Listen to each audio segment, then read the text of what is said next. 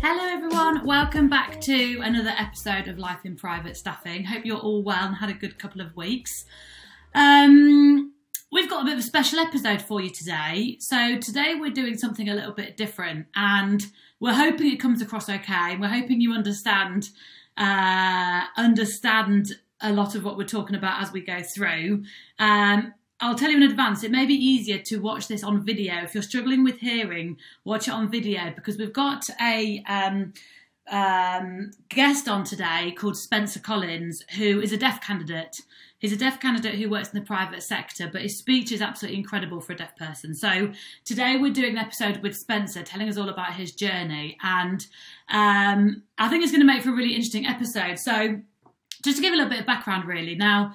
Diversity and inclusion is a really hot topic at the moment in many workplaces, but probably many workplaces apart from the private sector. I think that the private sector think that a lot of this stuff doesn't apply to them or doesn't apply to us, or how can it possibly work having a disabled person or a deaf person or a blind person work in a private household?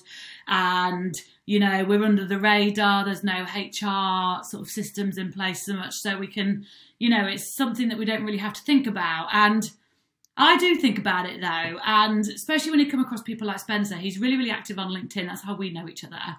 And um, he spent 10 years working in the private sector as a house manager. So um, it just makes you think, doesn't it, that actually it is possible and we should be thinking about it and we should be encouraging it and we should be promoting diversity within our sector just as everybody else is in their sector.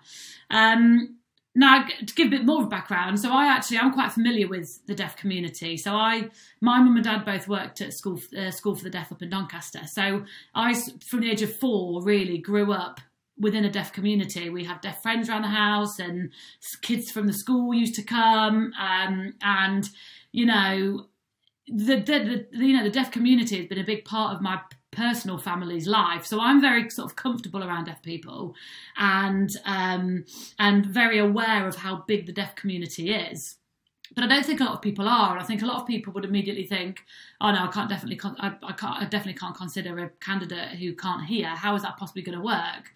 Um, so I really wanted to bring the topic to light a little bit today, and um, just give you all a bit of an insight really as to how it can work and how to be fair it's not even really the problem of the hearing person. If you you know it's not your problem as a recruiter or your problem as a pa thinking how's this going to work. It's the problem of the deaf person as to how it's going to work. And they've been deaf their whole life most of them. So they know how it's going to work. And if they've been doing it for 10 years they have their processes and have their procedures and they have systems that make it work for them. So i think we need to sort of take away this sort of image in our head that oh, def- I definitely can't introduce a deaf candidate to the principal, he's not going to get it, and actually think, well, let's just talk to this candidate and understand more about their skill base and how they communicate and how it works, because often it does work, and we're stupid to discount um, candidates like Spencer before even speaking with him. So.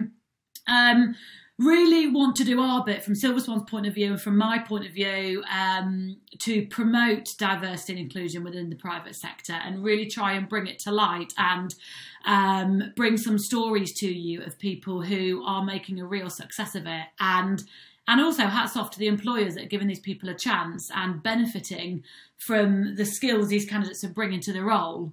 Um, as I say, Spencer is really active on LinkedIn. I've been talking to him loads. I was just intrigued by his story really way before we started thinking about the podcast. I've been talking with Spencer and we jumped on a call and um, he we use Google Meets and when I talk it comes out as um, captions immediately for him and so he can uh, and he's really good at lip reading as well so he can pretty much understand what I'm saying as I'm saying it. Um, and then when he responds, um, his speech is incredible. His mum put a lot of effort and time into his speech therapy as he grew up. And um, I'm, as I say, I've been around deaf people my whole life. And if you're born deaf, they're very deaf people can be quite difficult to understand their speech. But Spencer, I assumed Spencer went deaf later in life. His speech is that good. So I was like, you know what, your speech is really, really good. Let's do a podcast. Let's get you on. Let's do a podcast. Um, we'll provide captions if um, any of it's unclear. You know, watch it on video. Watching a deaf person speak, you understand a lot more as well. Um, and let's use this as an opportunity to tell you know others his story as to how he makes it work for him, what he faces on a day to day basis, how, you know, what he's done with his career. Um, you know, and just like everybody else I got the podcast, he's had a successful career in the private sector. So why shouldn't we celebrating be celebrating his story whilst us trying to learn something along the way? So, um, yeah, really keen to get into this one, and I'm hopefully it um, provides a bit of an insight to to those that aren't familiar with the deaf community and just opens our eyes a little bit. So um, what we've done, we couldn't record on Google Meet, so what we've done is we've sort of like um, uh, Spencer's asked, uh, Spencer's asked, answered a load of questions, and I'm ask, asking a load of questions, and then we're putting it all together. So I'm hoping it comes across really smooth for you and um, and makes sense. Um, and yeah, let's get straight into it. As I said, when I put this out, I'm going to be um, tagging Spencer in in all of this. So um, if everybody, you know, if you do um, want to talk to Spencer more or get to know a little bit more about him, or if you've been affected by this, or you want to consider hiring a deaf person, please do reach out to him. Like he's the most welcoming person and the most keen person to educate others as to his disability. So, um, so let's get cracking. Oh, there's loads of things I want to be asking him. So let's get the ball rolling, Spencer. And why don't you tell us a little bit about what you were doing work-wise before you moved into the private sector? I used to work with two major advertising agencies in London as an art director before I changed my career as a freelance with several companies. So basically, nothing to do with hospitality. I love it when uh, people do something completely separate to hospitality and step in. We obviously see quite a lot of military uh, personnel move into the private sector, and obviously, you worked for um, major advertising agencies before moving into the private sector. Um, so I love that, and it's actually really normal. It's a really sort, of normal way in. People do generally fall into it, um, often through sort of contacts. But we'll go into a little bit later as to how you actually got into it. So, do you mind telling us a little bit more about your um, disability and when you went deaf and um, really how, why your speech is so good. I'm really sort of intrigued as to how you learn um, to speak so well for a deaf person. I was born deaf. My mother did all the hard work by helping me, supporting me to improve my speech. When I was a child, I went to one of the top speech therapy schools in the US. And it was John Tracy Speech Therapy School. And John Tracy is Spencer Tracy, Hollywood film star. And he set up his own speech therapy school because of his experience when he was a child with Spencer Tracy. Oh, interesting. Yeah, I've heard of uh, John Tracy Speech Therapy School before. So, for those who don't know, uh, Spencer Tracy is a uh, well was is a famous Hollywood um, film actor. Had a son called John Tracy, who was born deaf, and yeah, John uh, Tracy set up the speech therapy school um, in order because he personally wanted to learn how to speak like everybody else. So um, oh, what an investment for your mum. Like, what a difference that must have made to your life to be sent over to the US at such a young age to learn um, how to speak. Because you, you take for granted learning to speak. It's not just learning to speak the words. I think you take we take for granted how much hearing plays a role in speak. I can't even imagine like learning a different language having never heard it before. So um, yeah, that's that expensive thing. And uh, as I say before, um, I was saying earlier that I assumed you'd turn you you'd lost your hearing later in life because you could speak, you know. But um, there we go. It just goes to show, doesn't it? So. I assume then, therefore, like major adjustments must have been made. You must have to make major adjustments, you know, on a day-to-day basis um, to manage your day work. So, um, how do you? So, when you're at work, how do you generally communicate? Um, because you know, not many people can do sign language. Um, so, what do you do to sort of communicate with people on a day to day basis? It was a very tough journey to overcome the difficulty because of my deafness. I always take a notebook with me so I can understand everybody. Today, we have the fabulous technology to make life a lot easier for me. Yeah, I assumed you probably embrace technology. Um, and to be fair, we all need it in our day to day life. Like, if you think about any of us doing our job, if someone took away our use of technology, we would all struggle, hearing aside or deafness aside. If someone took away technology, because I can imagine people's first response to someone like Spencer is, well, yeah, you say you use technology, but if you haven't got Messenger or WhatsApp to message their head housekeeper about something, then what? But we would all struggle if we didn't have the use of technology in our day to day work. Um, and actually, if we probably think about it, there's probably there's probably many days we at work or house managers at work can go through a day and not see many other staff and communicate purely on email or phone or WhatsApp or whatever. Um, so I think we probably all use technology way more than we think we do.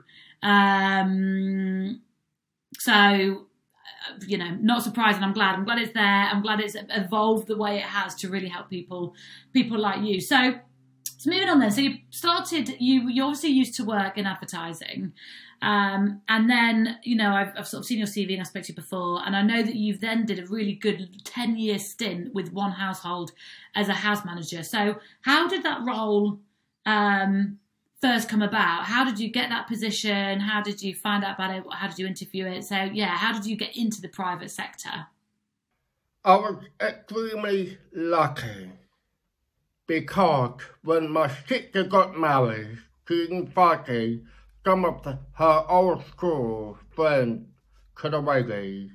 At the wedding reception, um, one of the table, the one of her old school friends was the mother um, very well-known mother, and I approached her, we sat down and we talked for hours about her love and her children, and we exchanged numbers uh, for me to keep in touch with the children, one of the children. And um, a few weeks later, I was invited to play a game of tennis in a pop place in London um, we played and he won. Then he invited me for a dinner at the Tower Bridge. Um, we cooked for hours, gone because of his busy timetable, because of his work. Um, he was looking for a house manager for his property. So I offered my executive while he looking for a house manager and because they're trust in the relationship.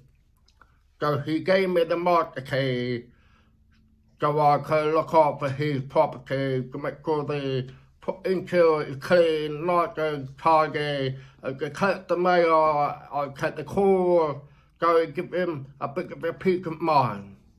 And then four weeks later, after he returned back from Europe, um, I had a, a message from my pager telling me that he was actually can work as a house manager as a full time. I replied by machine to say yes, I a deputy doctor. That's how I got myself as a house manager. Oh, you've got to love a bit of luck, you know. I think all of us at some point uh, in their career owes a little bit to Lady Luck. Um, it's also all about contacts. I think so many people have said before if you didn't come through the usual hospitality route uh, and then transition to the private sector, it's generally through someone you know. Um, and it's through someone you know, they know you, they know what you're capable of. Um, and they sort of bring you into the private sector. I love this at a wedding as well. wow, it's amazing the amount of contacts you can make at a wedding, providing you sit on a good table with good people and there's plenty of wine flowing. Um, so it's twofold, really. Yeah, it is good contacts, and it's you know it's great that they sort of saw something in you, and um, you had that four week trial um, while they were looking for somebody, which gave you the opportunity to prove yourself. Um, and then, you know, earned the position, earned the offer, but also good for you for you know giving it a chance. You know, it's an industry that you didn't know much about, and um, you know it, it, took a lot of bravery. Again, completely deafness aside, I think for many people who were in work doing something else, completely different sector, if they met somebody who said, "Do you want to come do this for me?" and they've never heard of it or done it before, it's a bit of a bold step. So it takes courage on your side, as well as you know the opportunity being provided on their side. Um, and yeah, just goes to show contacts. I get asked all the time how to get into the sector, what do I do, how to get in, and and I think it's a common response from a lot of people already in the sector is contacts, contacts, network contacts, speak to people, impress people. Warm, you want people to warm to you, you want people to like you, make yourself available, um, make yourself liked. People don't think that that's possible. You don't have to be somebody else, but you can definitely make yourself liked. Um, and um, yeah, put yourself out there really and take these chances. So absolutely good for you.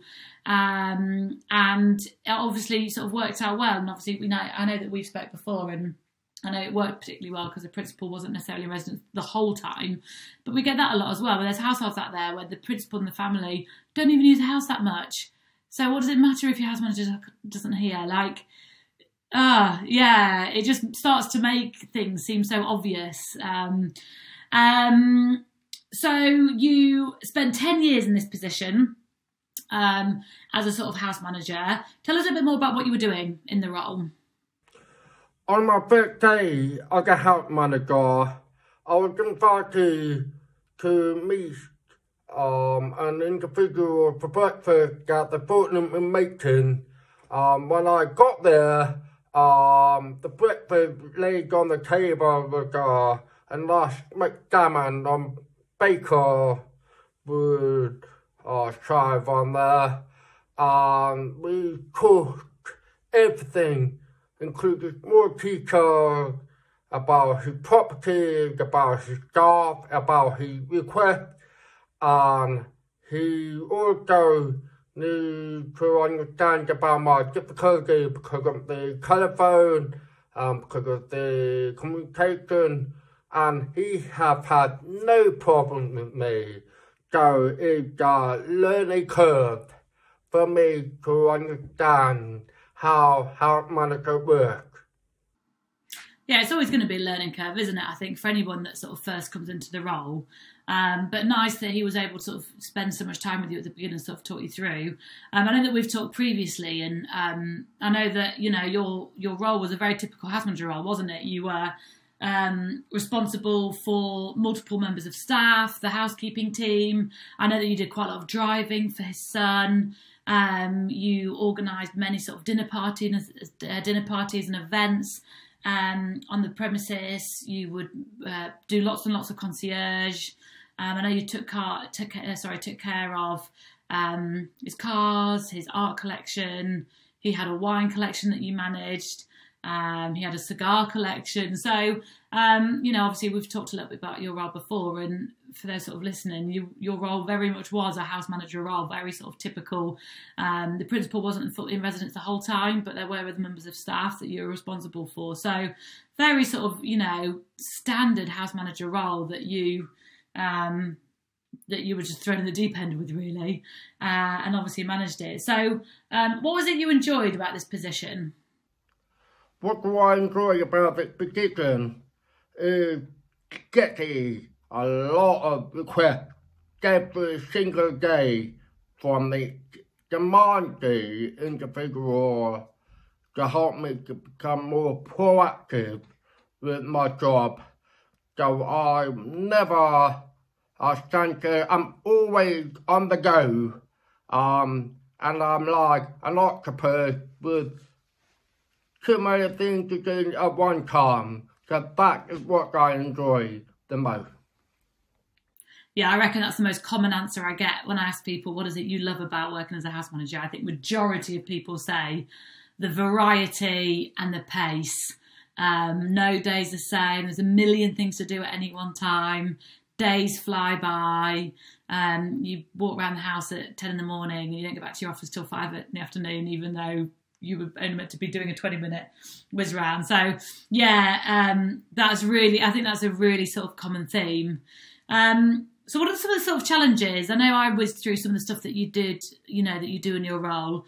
Um, can you tell us a little bit more about some of the things that you do in your role? My main challenge are multiple requests from uh, an individual guest family and client. I organise um, a dinner party, function or private event of a he property or at the McKinnon Show Records. I took care of all of these fine art, um, watches, jewellery, wardrobe, took care of his collector cars, super cars, and I oversee his staff to ensure their responsibility and task, and I oversee the properties, including project management, to ensure that everything has get on the criteria from the individual. Busy, busy role then. Yeah, as I'm, I think I you to it a bit because I did run through some of the things early, didn't I? So, um, yeah, nice, busy, varied role. It's what we all sort of love about this industry, isn't it? That million things to be doing and such a variety of things to be doing. So you obviously did this role for ten years then. Um, and what we haven't touched on is um, uh, yet is that obviously I know that you let you then left the private sector um, you well not not out of choice you were fr- frantically looking for something else um, and you ended up uh, you did you worked within with within polo didn't you for a bit? Um, and then you've worked in the hotel sector for ages. So um, just for everyone else's benefit he then worked he's worked in five star hotels and four star hotels um, working back of house and then being promoted through to front of house up to sort of head concierge in four and five star hotels um, just goes to show it doesn't. He's not been held back, have you? You've not been held back at all. So, um, so tell us a little bit about um, you know leaving this position and what uh, what what happened next for you. How did you sort of get into the hotel sector following this ten year house manager position? After he sold the property, I moved overseas. I've applied to every agency in London and elsewhere as a house manager. But even though there are a lot of vacancies for a house manager on the internet, but nothing happened. So after several months later, I gave up and I approached to my local and if they're going to work. And luckily, um, I happened to have a connection with the Polo Wars so I managed to get my foot into the polo industry to work with the polo patron and polo players and learn about their industry to transport from one place to another. To can me mucking out the stable. To make sure that uh, the horses have been out for one as part of their exercise and me go the Argentina crew. So for a few months later, there was a, one of the polo matches going on uh, part of this polo season and I was driving along and there was a massive billboard outside the property converted to a five-star hotel and I thought, took a minute the opportunity for me to break into the hotel industry for me to progress myself further because I've had no luck getting into the private household. So I applied, got the interview, got the job as a backup house room for two years and uh, give me the perk of progression and then um, I want to to put myself forward to work at the point of power. but again, it's very very competitive. So. Uh, in the hospitality industry very small. The same with the private sector. It's also very small. And I was lucky. I was approached by another five-star hotel in Barcelona for bunch of house concierge, what I really enjoy. And I applied, I went for an interview and got the job for a short period of time and I really enjoy it. It gives me the knowledge, the skills, and the experience. And then from that point, and I worked with um, several uh, private houses.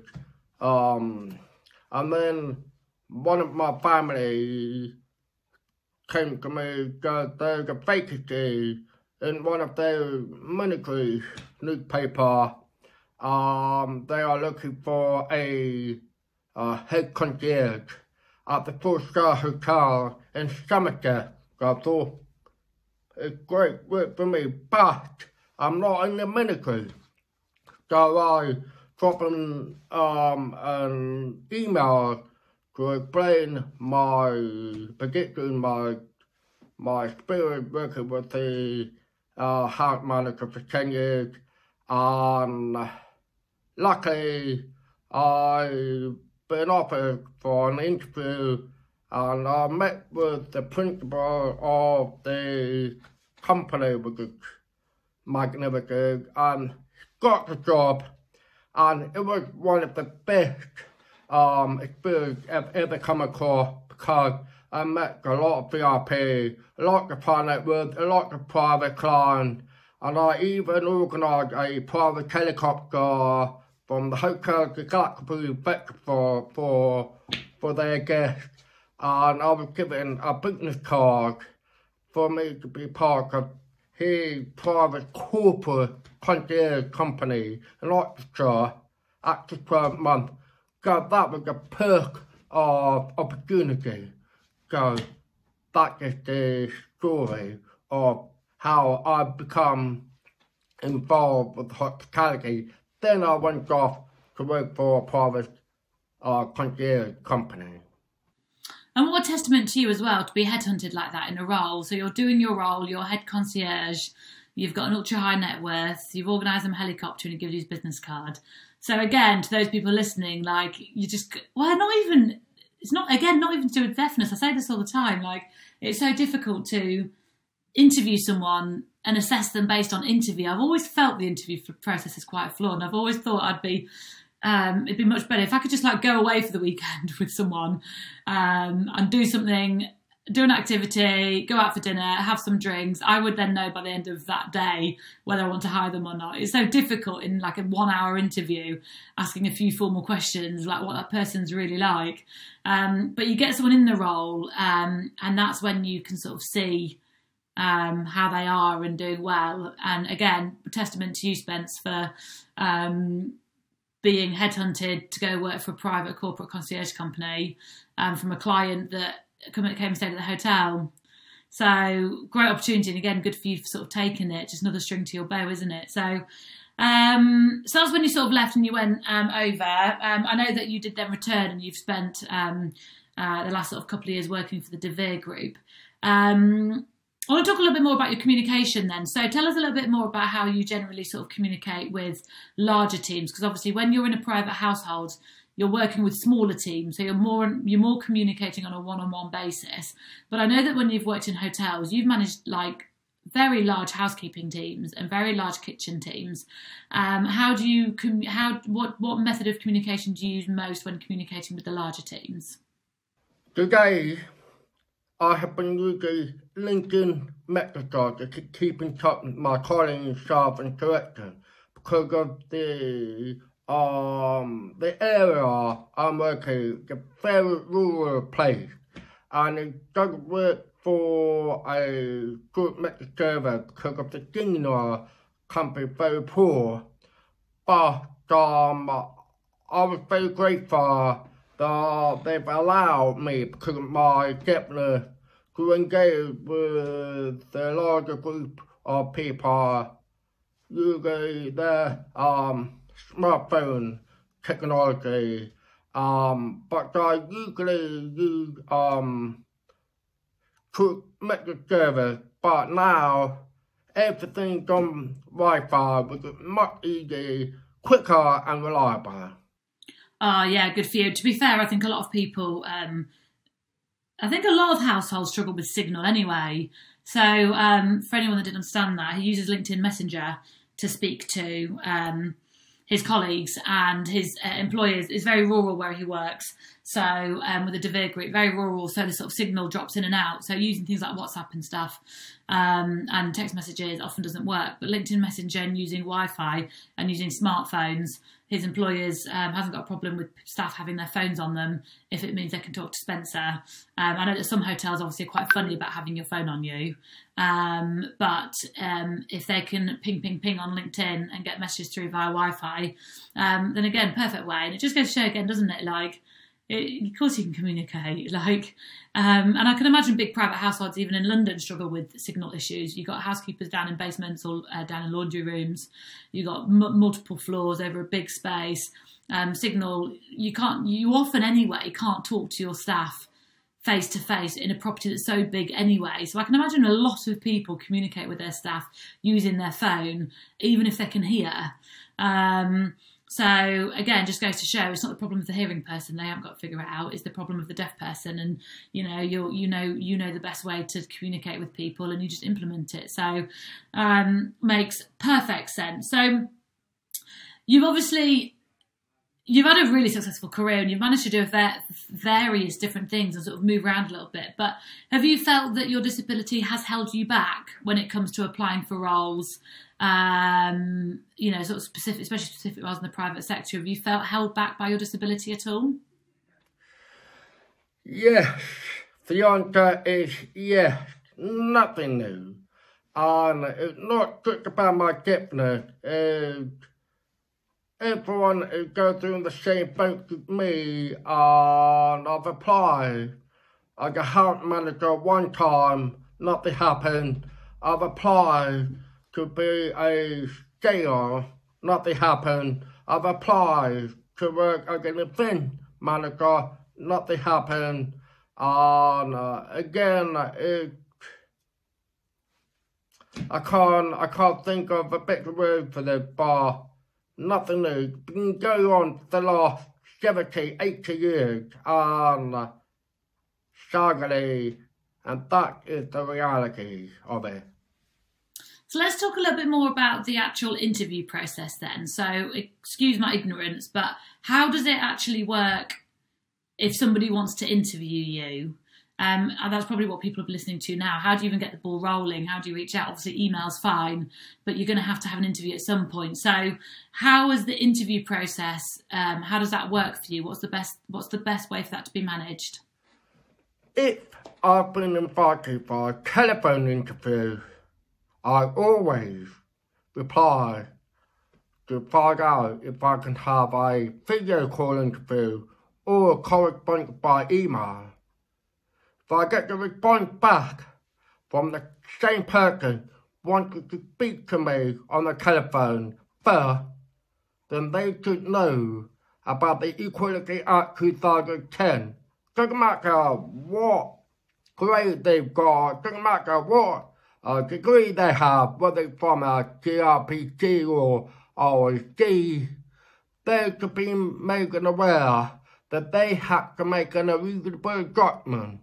If a person requests anything, whether it's a video call or a correspondence by email, because if I put down, okay, I am deaf, doesn't matter what position I'm applying for, whether it's a house manager, PA, event manager, sales or HR, they see the word deaf is true from the other end, thinking, oh, deaf, he cannot talk, he cannot hear, it's all about attitudes, and this person cannot judge a deaf person by cover. So again, I've had been through a lot of time for the past 20, 30 years. And now this has to stop because diversity and inclusion is a hot topic at the moment. And we are going through a massive changing couldn't have said it better myself. Diversity inclusion is a hot topic right now, and you're right. The Equality Act is in place to protect sort of people like you, and and also actually, no, I think people are going to come out of this COVID, this uh, COVID pandemic, working in a way that's really going to sort of help you anyway, because I think so many people are now embracing use of video when it comes to interview first, first stage, second stage, then go meet the principal in person. So that's perfect for you. You don't need to be having phone interviews and uh, and all the rest. So um, I agree with you. I think that if um, if you're invited to interview, a video interview is often a first stage interview now anyway. And if it's not, and they want to talk to you on the phone, they won't do a video interview, then like you say, it's not a fair way of being treated, really. Um, we spoke before on video, you and me, and I can we we speak real time. There's no delay. I understand you perfectly. You understand me perfectly. You can definitely have a very normal interview with you on a Zoom, uh, on a Google Meets, as long as you're using a video platform where the subtitles are provided for you. And then when you go meet a principal in person, you know, once you're in person, you know, you're it's absolutely fine. Um, to manage the interview process because things can be written down, you can then speak back, etc. So, um, I think that, uh, yeah, I think we need to make sort of considerations like this. And as, as I said before, I think actually, you know, video is used so much more now anyway. It's so much more normal to be using video. So I'm hoping that that sort of barrier, even just getting through to interview stage, is lowered a little bit for you um, as we come out of this pandemic. So, um, so Moving on a little bit then, so you've been working in hotels for a while now. I know that you work for the De Vere Group at the moment um, in a leadership position, and I know that you've been on furlough. So it's obviously great that the scheme's been there to sort of look after you.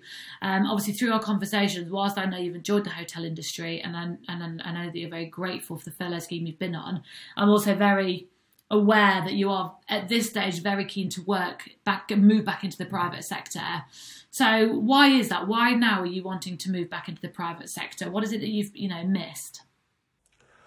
I missed the job title because when I was working as a house manager, I had something I could be proud of, and I was working extremely long hours, but the salary was far greater than I expected, and I also um, enjoyed the culture with the individual to oversee his property, staff, and his request.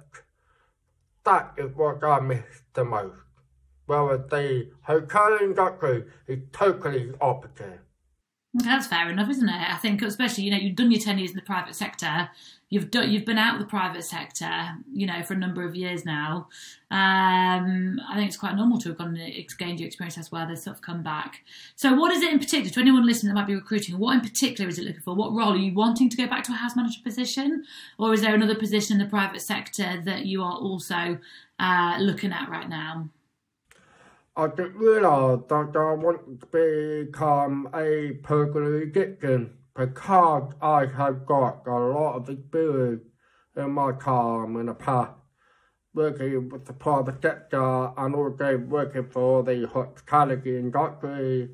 And I personally feel that I would like to have some kind of closure with the individual. Um, I get the request of the need from someone, but I, although I would like to go back into a house manager, but I personally feel that I should get on board to allow myself to work on it in order for me to become a chief of staff. I mean, the chief of staff is, is needed to have someone with more than 25 or 30 odd years with a private household, well, I haven't, So I would like to uh, progress myself to that level as a PA of the CEO or the director or, or the principal. And that would be some kind of a dream. So if anyone's looking for private PA, there we are. Um, I think it's really transferable. House manager. I think a house manager ha- often has a lot of PA duties, and a PA, depending on the size of the house, depending on how the family's structured, can be doing some house management stuff as well. So I think that's a really sort of natural, normal sort of sidestep. So um, good for you. Yeah, anyone sort of looking for a house manager, especially with PA duties or a private PA, um, and you'd consider a candidate like Spencer, please do reach out. So okay, so just sort of wrap up then. So um, obviously we've been through a pandemic. Um, we've talked a lot about between you and me about sort of how the pandemic's affected you, and actually, I know, I know, I'll let you explain in a minute, but I know that um, it's not actually affected you massively at all. Obviously, from a work point of view, you've been furloughed and at home, but um, I suppose from a hearing point of view, you've been cut off the world, cut off from the world um, in terms of hearing communication for your whole life anyway. So I suppose it's given us all a glimpse into your life, really. You know, not having the noise all around us and being in the big bustling sort of scenes all the time. So, how has COVID affected you over the last 12 months and sort of what have you done to keep busy? You're looking forward to getting to work, etc. Coronavirus hasn't affected me at all. Why? Because I have been living in a silent world for a very long time because my governor. And I have lived without sound around me. Although I'm very hearing but it doesn't mean I can hear everything. I can hear them from the aura. And I have to learn to keep myself positive all the time. Because that's why I always work whether it's a volunteer or gardening work or helping friends or family. It's all work, work, work. You're working with your job to make sure you're, you're on top of everything. So what I've been doing is I have completed my diversity inclusion with the STEER network and I part with the fly colour, which I'm very proud of. And I've also support and help um, uh, an entrepreneur from Sri Lanka with his startup company from day one. And now he's doing extremely well and he's getting himself heard across the globe and he's trying to get capital for his company, which I cannot wait to hear. Something very exciting for him, which I'm very proud of. Um, I'm actually a rep for the local truck in Hampshire to support the disabled carers and patrons to make sure they have the right needs, the right support when they go to hospital. Again, it's something for me to understand the social care as a volunteer basis.